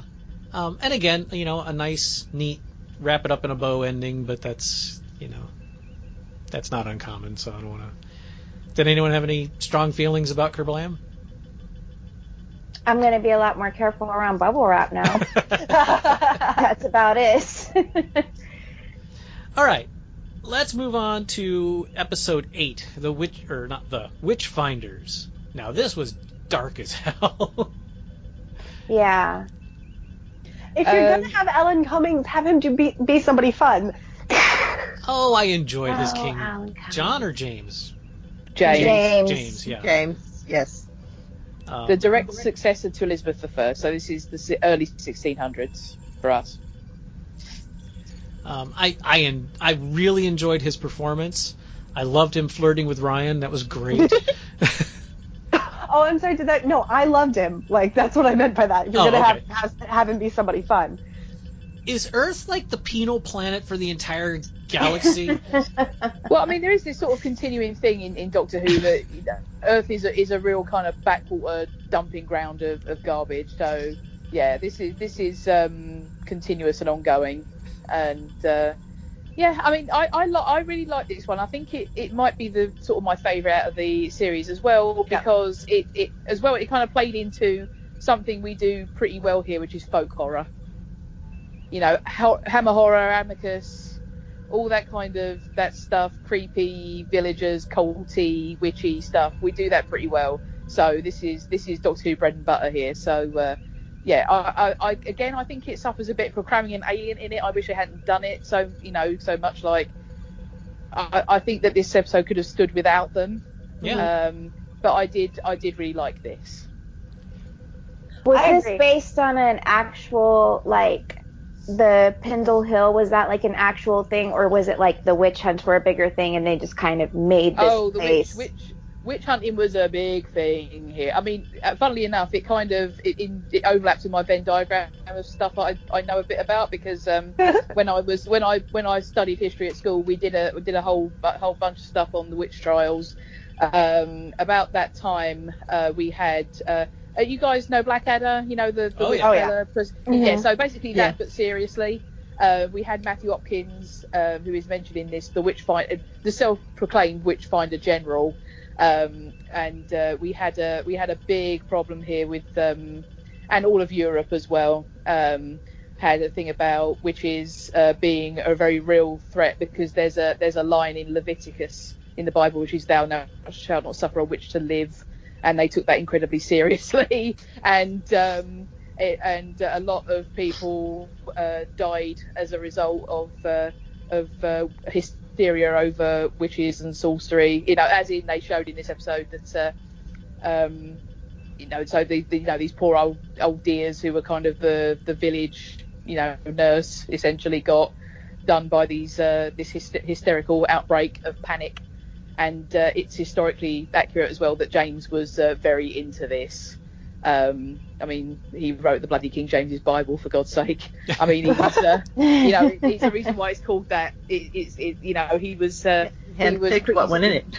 he was he was pretty zealous. So um, yeah, I mean, I, I uh, as someone who kind of has studied the the period, um, it was uh, it was kind of historically accurate enough that I enjoyed it, and uh, but with kind of enough uh, enough kind of exciting. Um, uh, uh, you know, exciting bits to uh, to to not worry about the historically inaccurate bits. I kind of liked seeing the witch hunts with different costumes because when they're portrayed in America, it's the Puritan era. Yep. Um, Yes. same era. I mean, the same era, but you've got England and America, which were at that point very different. So- yeah, we we sent you guys some of our our, our most deranged zealots to start some uh, start some colonies. Um, so yeah, big big hats. Uh, my favourite bit uh, is uh, my favourite bit of Puritan trivia is the, uh, the the the weird names they gave their kids. You guys know about that? That um, Oh yes. that, yeah, you know, if if thou had not been saved by Jesus, thou will be twice damned, Smith, and things like that. um, It's where we get names like Chastity and Constance. yes, Constance, and all this. We all that's left are the romanticized names. but there were some real doozies back then. and Bob, which is short for Kate. Um, um, yeah, I, I really enjoyed this episode. Um, uh, I, I like the fact that when the doctor got wet, she stayed wet for a while, which is rare on television. It's hard to do. Yeah, yeah. Um, Really, um, I figured they just fun filmed them all the same day. Well, the backstage knowledge is u- usually um, they can do one of two things. They can either continue to keep the actor wet and then makeup has to go in and fix everything, or they cover you in, for lack of better word, lube. Oh yeah. Yeah, Ew. and that's what makes you. Uh, so that's that in um, the the uh, second episode of the, of the fifth season where they get vomited up, and her hair is and it's like goopy and stuff. Yeah, that's pretty much probably what they used. I'll say Jodie was a Jodie was a trooper for that because we had a particularly vicious uh, uh, winter last year, and um, and uh, yeah, so she she suffered because I think they uh, they filmed it here uh, for sort of maximum grey skies and misery. Um, so um, yeah, she she was cold. Uh, they had some sort of behind the, they had some behind the scenes stuff on Twitter, and uh, yeah, she she did not look happy to be wet in in. Uh, because we had a we had a real bad cold winter for us last Oh. year, so she uh, she had a bad time of it, bless her. They may they may not have had to put anything on her. She could have literally just stayed wet because it was so cold. Yeah, yeah, just stood there for five minutes. Yeah, she just stayed. Oh. Don't need to top it up. yeah. God, that sucks. Okay, uh, moving on to episode nine. It takes you away. I'm I'm conflicted about this one. I like a lot of things about it, but the It seemed a little all over the place. yeah, the the thing I didn't like about it, um, you know, I got to you know the, the the thing in the forest turning out to not be a thing in the forest. That was fine. Um, I like the the mirrors because you know that's mirrors have freaked people out for ever since they were invented. Um, It steals your soul. yeah, uh, or it's a portal to another world or whatever. Um, I love that the the blind girl was actually a blind actor. Um, You know, it, it's but my problem was that that in between conduit, whatever I forget what it was called, uh, because it, it okay. The, granted, I'm trying to apply real world logic to a fantasy show, but you've got this subterranean cavern that, as far as I can tell, has one dude living in it, and a whole swarm of creatures that have to eat flesh to live. What are they eating? everyone else who everyone else before they got there. Um, my problem was that they appeared to be ten feet apart. Um, you know that they the, the two portal entrance and exits. Um, in a in a BBC studio, you can't convincingly you can't convince me that they're you know they've been walking for more than three seconds. Unfortunately, Yeah. Well, and also the the when everybody's trying to get back, and I'm, I'm kind of jumping to the end of the episode, and what was the guy's name? Bands or ribbons? Ribbons. Hands that big red balloon thing to Ryan and and uh, Yaz and the girl, and the flesh moths are chasing him, and they they hide in a hole, but the balloon is still sticking out. but the moths fly by anyway. They're bugs. They're not. They're not paying attention. I, I think the main the main problem with this is um, it, it it's it's independently fine as an episode, but when you kind of dig into it, it's all you can think of is that um, oh hey this is this is a quiet place or this is Bird Yeah. Box or um, you know the, the the idea that, that there's something there but not really oh, oh that's uh, spoiler alert the village and um, you know Yeah. you kind of end up picking through the things it reminds you of before you kind of um, appreciate it on its own, really, and that's kind of its fault. So, um, but yeah, I mean, at the time, I, I enjoyed watching it. And and uh, Graham had some wonderful moments with the with oh, the, of course. Oh yeah, With Grace. Grace, yeah. Yeah, like did you stay with someone that you love, even if that meant, you know, They weren't really them. yeah. And that's a hard question, and and I love when Doctor Who goes into those kinds of things of like the, the philosophy behind would you rather, what would you do, et cetera, et cetera. And they did anything with Graham is just mwah, it's always a beautiful scene.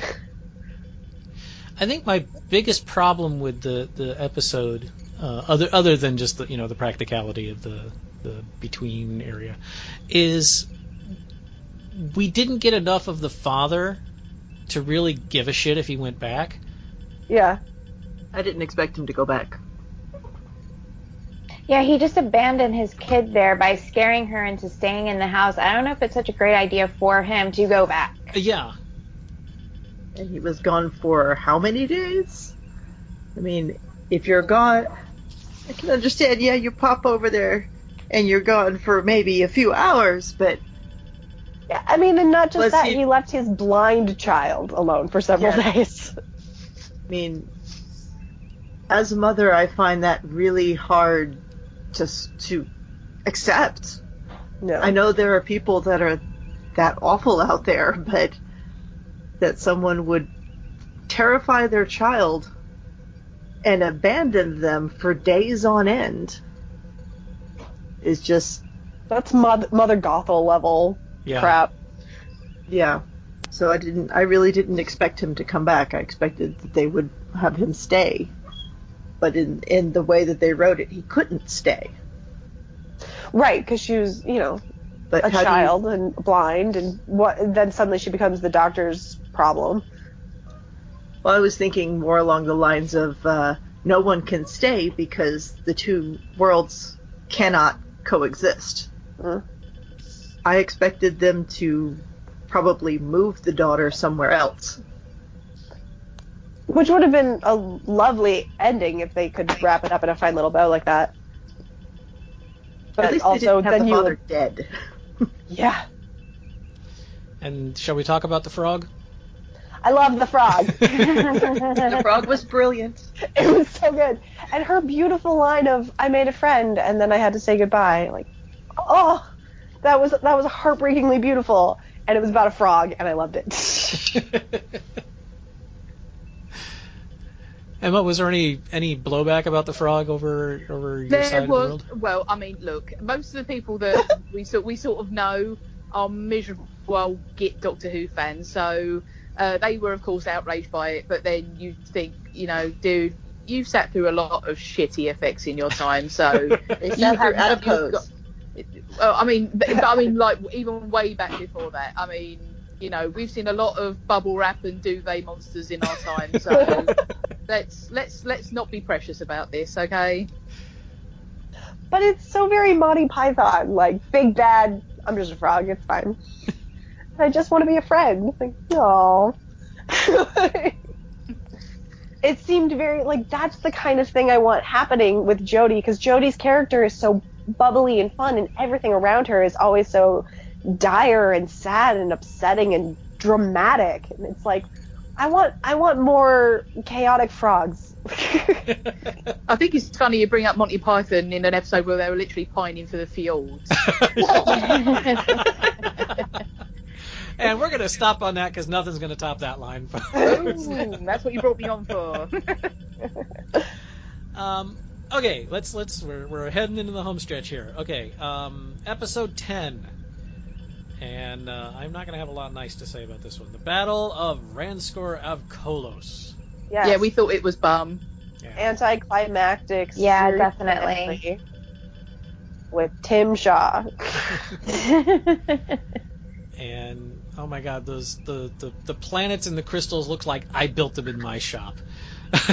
I don't understand. Like the the whole production design behind everything has been this this crystal yellow crystals in everything. It's in the sonic screwdriver. It's in the planet encasing things. It's in her TARDIS. Like what is with these yellow crystals? Maybe That's, that, very that is new a, agey. that's a Doctor Who problem. The, the, the yellow crystals vastly predate these. Do they? Yeah, and I've just missed There's them this entire time. No, I mean not as much in New Who, but um, I guarantee Yeah. you, if there was a crystal There was in a old lot Who, the old one. there was a bunch. Yeah, so this is an ongoing issue. No a more yellow crystals. Make them pink. Make them blue. And make 'em fine. oh, we did have a blue one once. We were very excited about that. But, Ooh. uh, yeah, but uh, other than that, it's all yellow all the time. I mean, it, it was nice to see the quarry. We haven't been there for a while. No, it was nice to see a quarry. I was getting a nostalgic nostalgic feelings for a nice quarry. Um, I will say though, you know the um, it, uh, Rick- Rick, I'm going to sh- throw this one to you. You remember these uh, these the two um, uh, sort of aliens I want to call them that you know on the spiritual journey, The Ux. the Oh, yeah. Ux. Don't they ever so much remind you of the Nux from Stargate? The, yeah, oh, yeah, that's right. You were talking the Nox. The Nox, yeah. The Nox, yeah, that Thank was. Uh, you. With the with the, the twigs Yeah, in their Ux- hair and yeah. They had twigs in their hair too, so I was Mhm. like, hang on a minute, you've just Control C, Control V some letters and made them the same thing. Except the Nox were completely pacifistic. They could fight, they chose not to. They had transcended that. The Ux did the reverse. No, they thought they were following what the creator was Yeah. ordered. Yeah, they, were they- they were trying to tr- They went from weren't peaceful to warlike because that's what their creator wanted. they? Mhm. I just found it hard to believe that these essentially immortals would fall for Tim Shaw's bullshit.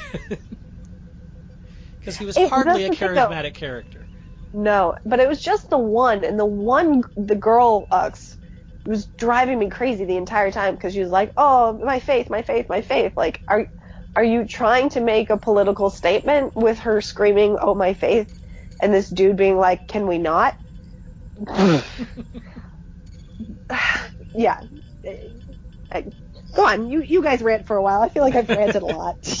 I will say, I think the with the um, I think maybe um, that's again sort of maybe a, a, like a, a cultural difference thing because uh, um, sort of hear the the sort of loud evangelical uh, Christians aren't as big a, a bigger thing um, as they as they uh, they might be with you guys. So I think the the whole sort of the faith, the faith, the faith thing. I think that that was just it. It was just sort of not regarded in, in through that lens. I think as much when viewed here. Um, but uh, I think it was more that so the Doctor gets a cool speech. Um, which I mean, for old Doctor Who fans will be reminded of the Seventh Doctor's speech um, uh, about um, about sort of violence and stuff that he has in, in one of his episodes. Um, but yeah, I thought I mean there were sort of little little chinks of, of light in this, but yeah, I thought overall this was a, a fairly underwhelming episode and and kind of what wasn't a, an end episode. It wasn't. It didn't feel like an episode ten of ten. It just No. sort of felt like a middle a middle piece. Yeah. Which, if that had been the case, would have been just fine. Yeah. Felt like the Two Towers. I think that may Um, be giving it a little more credit than it deserves. I I I enjoyed it. I'm someone who I'm I'm religious, but I have a lot of friends who question. So I didn't have any problem with the with the you've got the hardcore with the faith and then the younger person who's questioning. I saw that as a natural progression because they implied that there are always two, but it's not the same two. My only question was, um, if there's always two, where do the two come Where from? Where do they come from? Yes, I had that question too. because No, like- it was like clear they kept referring to the to the guy as being younger. Well, does he like die and regenerate, or does and and like start over, or does he, is he born from another race as an ox? Yeah, and then they just appear. Mate, It's like sort of the Sith and the Apprentice. So you just like, how's there always two? Is there like a newsletter? Because by a bunch, you know. So um, you know, I think I just sort of go, I find it's like a, like a Sith. Then I go, okay, I guess. Do we ever find? I, I don't imagine we'll ever find out if anyone on Earth happened to notice the big beam coming down from the sky. I mean, we we said that on on the show. It's like whoever lives there, fuck them in particular, apparently. Because, you know, and there's, there's as we found out from the the New Year's episode, unit is is gone the way of the dodo. So is there just like in Brazil somewhere a big scorched? You know, some like where the Christ Redeemer statue is just a smoking hole and no one knows anything about it now. I mean, okay, I guess. Well, they've they've got filters. You know, they, Yeah. there's so much weird stuff happens, they just forget about it or don't see it. Um, has anybody ever read the Percy Jackson books? Not the movies, because the movies suck. Uh, the Percy Jackson books. They have what they call the mist. So they've got all these uh, demigods of, of uh, or their parents are the Greek gods and a human, and they're fighting actual monsters, but they don't see it as a kid fighting a gorgon. They see it as uh, an old lady and a kid having an argument. Huh. That would explain why there's no mention in London history of the 40 foot Cyberman. Exactly. Right. We, we, we don't Because- speak of this. It's I have a question about this for the next episode, so we're gonna put an asterisk on this. it's like the uh, the history of the Klingons. We do not speak of it much with outsiders. Virginia, you haven't said much about this one. Um, yeah, I didn't have much to say. I, it was kind of a letdown after the the rest of the um, the rest of the episode. So I was I was glad to hear that there was going to be a, a New Year's a New Year's episode, which I enjoyed. Yes. Are, are we ready to move on to that one? Okay.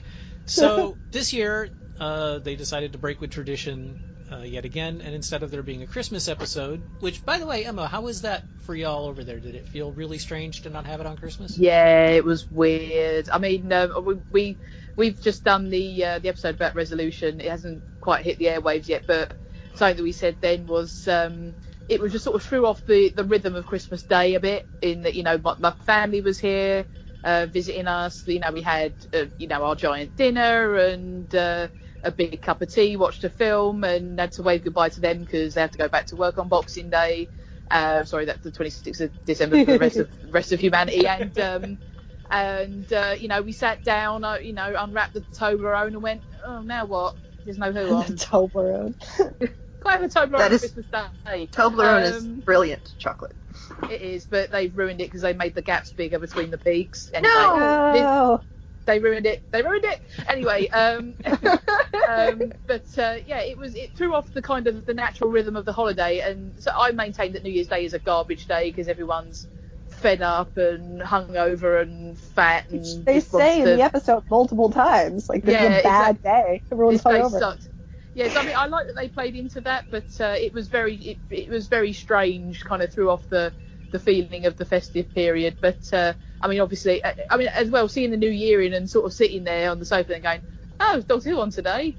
it was quite strange, um, but uh, obviously once uh, it, you know, you just kind of learn to learn to enjoy it because the you know the long wait begins after this. So Well, I've got to say, uh, I have been one of those guys who, for many years now, have been saying, you know what, even you know, if this this myth that they have to use the Daleks every season or they lose the copyright is true, let it go. It's time to to put the Daleks out to pasture. And, and you know, we- we've had this discussion many times, Emma. I Um, thought it was every two years. it depends on. I- I've only I've heard that they have to use it every season, at least once every season, or they lose the copyright. Um, I am. I, w- I was blown away by how Resolution made the Daleks scary again. Yeah, yeah, that was Yeah. pretty great. So it kind of reminds me of the, of, you know, that famously, you know, to use a Star Trek comparison, that you have the great edifice of the Borg, so you have to show everybody what one can do, Yeah. right? So that's that's kind of the, the I mean, we've we've done it once already with New Who in, in Dalek, right? So it, it doesn't hurt to remind you that uh, the the power of one. Um, so yeah, I I'm, I I always like the smaller scale. I mean, when you have because when you have these giant monster things, they can sort of it can be so big it's just kind of not scary. But when you kind of reduce it down, you can see how much damage one individual can do, and then uh, then you're like, oh okay, I, I understand why we're worried about these things now. Yeah. Yeah. hmm And you know, as as one of the biggest Dalek detractors that I know, the fact that when they finally confirmed it was a Dalek, and I was like, it's a Dalek, that's so cool. I was like, all right, I like Daleks. I like that it was a steampunk Dalek. Yeah. yeah. So here, here's my question. This is I'm going to pull from that asterisk from earlier. So, why do we still have to explain to humans what a Dalek is? Because at this point, we've humankind has been overrun by Daleks twice. Um, Daleks keep happening, and they explained when in Amy's world that people didn't remember it because things from Amy's world were getting erased. But then all of that came back. So in theory, the memories of the Daleks and the Cybermen in the in the 18th century, et cetera, et cetera, those things should in theory be back. So why are we still explaining what a Dalek is to humans? You can take two two possible routes with that. One, like we mentioned before with with the mist, you know, they, they just conveniently forget because their minds can't comprehend it. Or you could go with uh, how, how would I put this? You could go with well, all that happened in London and we're in Sheffield. nothing happens in Sheffield. I mean, also, I mean, if you want to, you could. I mean, uh, you, the other thing is as well. I mean, when we had the the whole uh, climax of uh, the Eleventh Doctor's time, I mean, the universe was rebooted. Um, so you can use that to just say, you know, um, don't worry about it. No one remembers that stuff anymore, and uh, we kind of reset to zero with that um, Dalek memory thing. I mean, but you know, every time the Daleks have, have conquered and destroyed, it's kind of been hand waved away of like you know we folded back the time so no one remembers the thing that happens so uh, yeah but you have to do a lot of hand waving and a lot of uh, of mental gymnastics. It's just best to say because it works for the story so don't worry about it. Yeah. that, that's better. That's my dad's response to things. It's in the script. You know, my favorite one of my favorite things about Donna when they introduced Donna was they they covered that. You don't yeah, remember this, and this, and that, and she's like, no.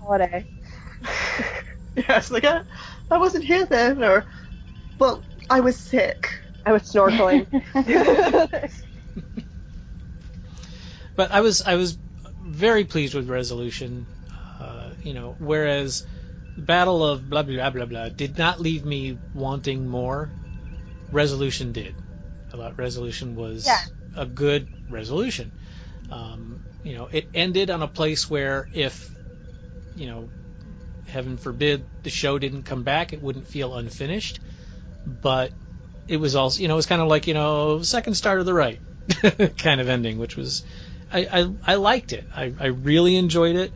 I enjoyed, you know, the, the, the fact that okay, the way they got rid of the Dalek was kind of stupid, but it's Doctor Who. so. The way we always get rid of Daleks is a little stupid. I'm with people... you though. Like from Witchfinders made me go, okay, I guess I'll keep trying. The the next two, I was like, eh. But by resolution, I which I watched today, by the way, because I didn't have time until today. Um, I'm I'm glad that I I did because I'm back on board honestly, I'm I'm just I'm hoping for the best. I have hope. We've all heard me rant for the last hour, but I still have hope. So, what do we want to see in you know in five years when they bring back the next season? well, before that, I want to find out what people's reactions were to finally seeing Ryan's dad. Oh, oh, right, I forgot about that. I kind of I like the the test doctor's insanely blunt. Oh, you're Ryan's dad. You let him down. Yeah. Oh, like, yeah. Yeah. Yeah. Preach. What a great moment. Just like, no, I'm not going to be nice to you. You're not a nice person. Yeah, it was. Uh, I I really hope that they're not letting him off the hook that easily. Yeah, I don't think they are. I don't think so. I think they handled it very well with him by intro- when they introduced him. They gave him a chance to redeem himself, and he almost didn't pull it off. He he tried and seemed like he was going to give up again. And then Ryan pulls him back. Um, I liked that, and it makes it, it feel like they're going to go and be like all happy-go-lucky now with Ryan's dad, but I I don't think they're going to do that. I think it'll be like a roller coaster kind of.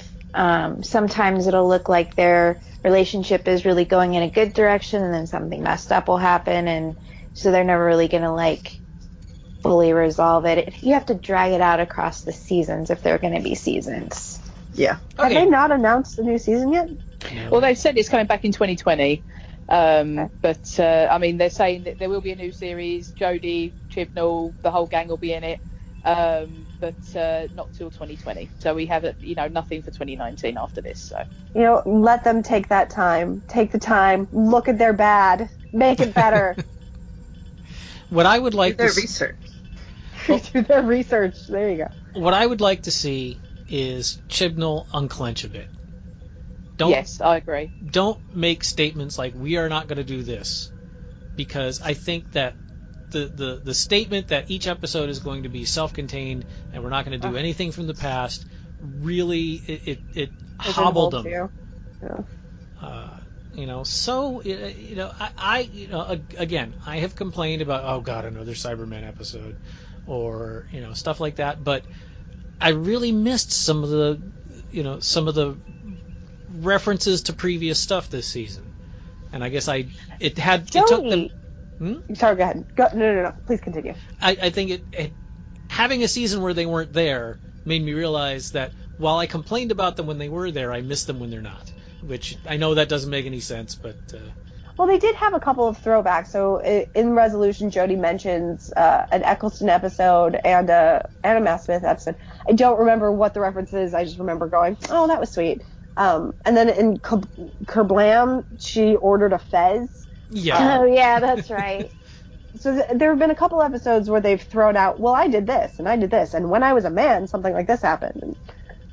And back on Witchfinders, by the way, um, that was one of my favorite lines. Yes, of, that was I never great. would have had this. yes. I never would have had this problem if I was a man. No, when I when I was a man. Yeah. That was a great line. but I'd li- I'd like to see him have a little more fun. With, with- Yes. have them all have a little more fun next time. Please have uh, fun. I, Please have I, fun.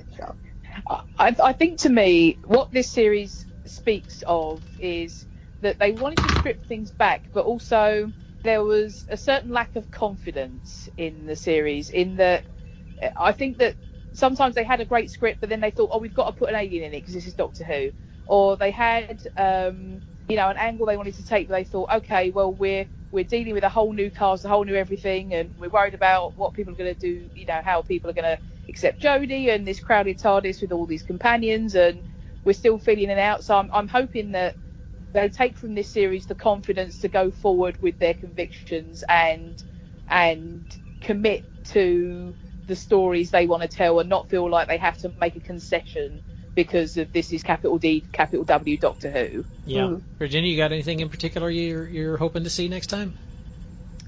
Um, I just hope no like romantic relationships between any that like always ruins everything. So I that's that's not really something I'm wanting to happen. It's what I don't want to happen, I guess. I think they have been hint they are hinting between Yaz and Ryan, but I hope I, I really hope that doesn't happen. really I hope don't that think doesn't so. I don't think so. I don't think so. I don't know anyone who ships that. Everyone I- ships a Doctor and Yaz, right? That's what we're all shipping, isn't it? That, that's, that's what I'm informed we're doing. That would so- be yeah. Um, so, folks, uh, we would love to hear uh, what you have to say about this season of Doctor Who. If you would like to uh, reach out, um, I don't know offhand the Cosmic Potato contact information, which I probably should have checked. Uh, Mail at starting the show. cosmicpotato.com. Thank you, Virginia. You rock.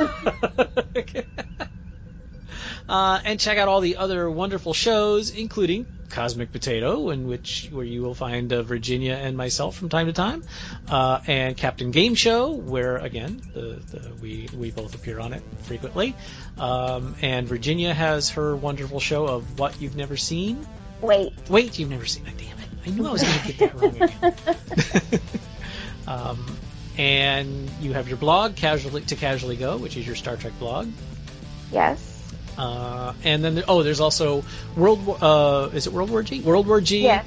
World and, War G and Trial by Pilot. Mhm. And is the the wrestling show still on?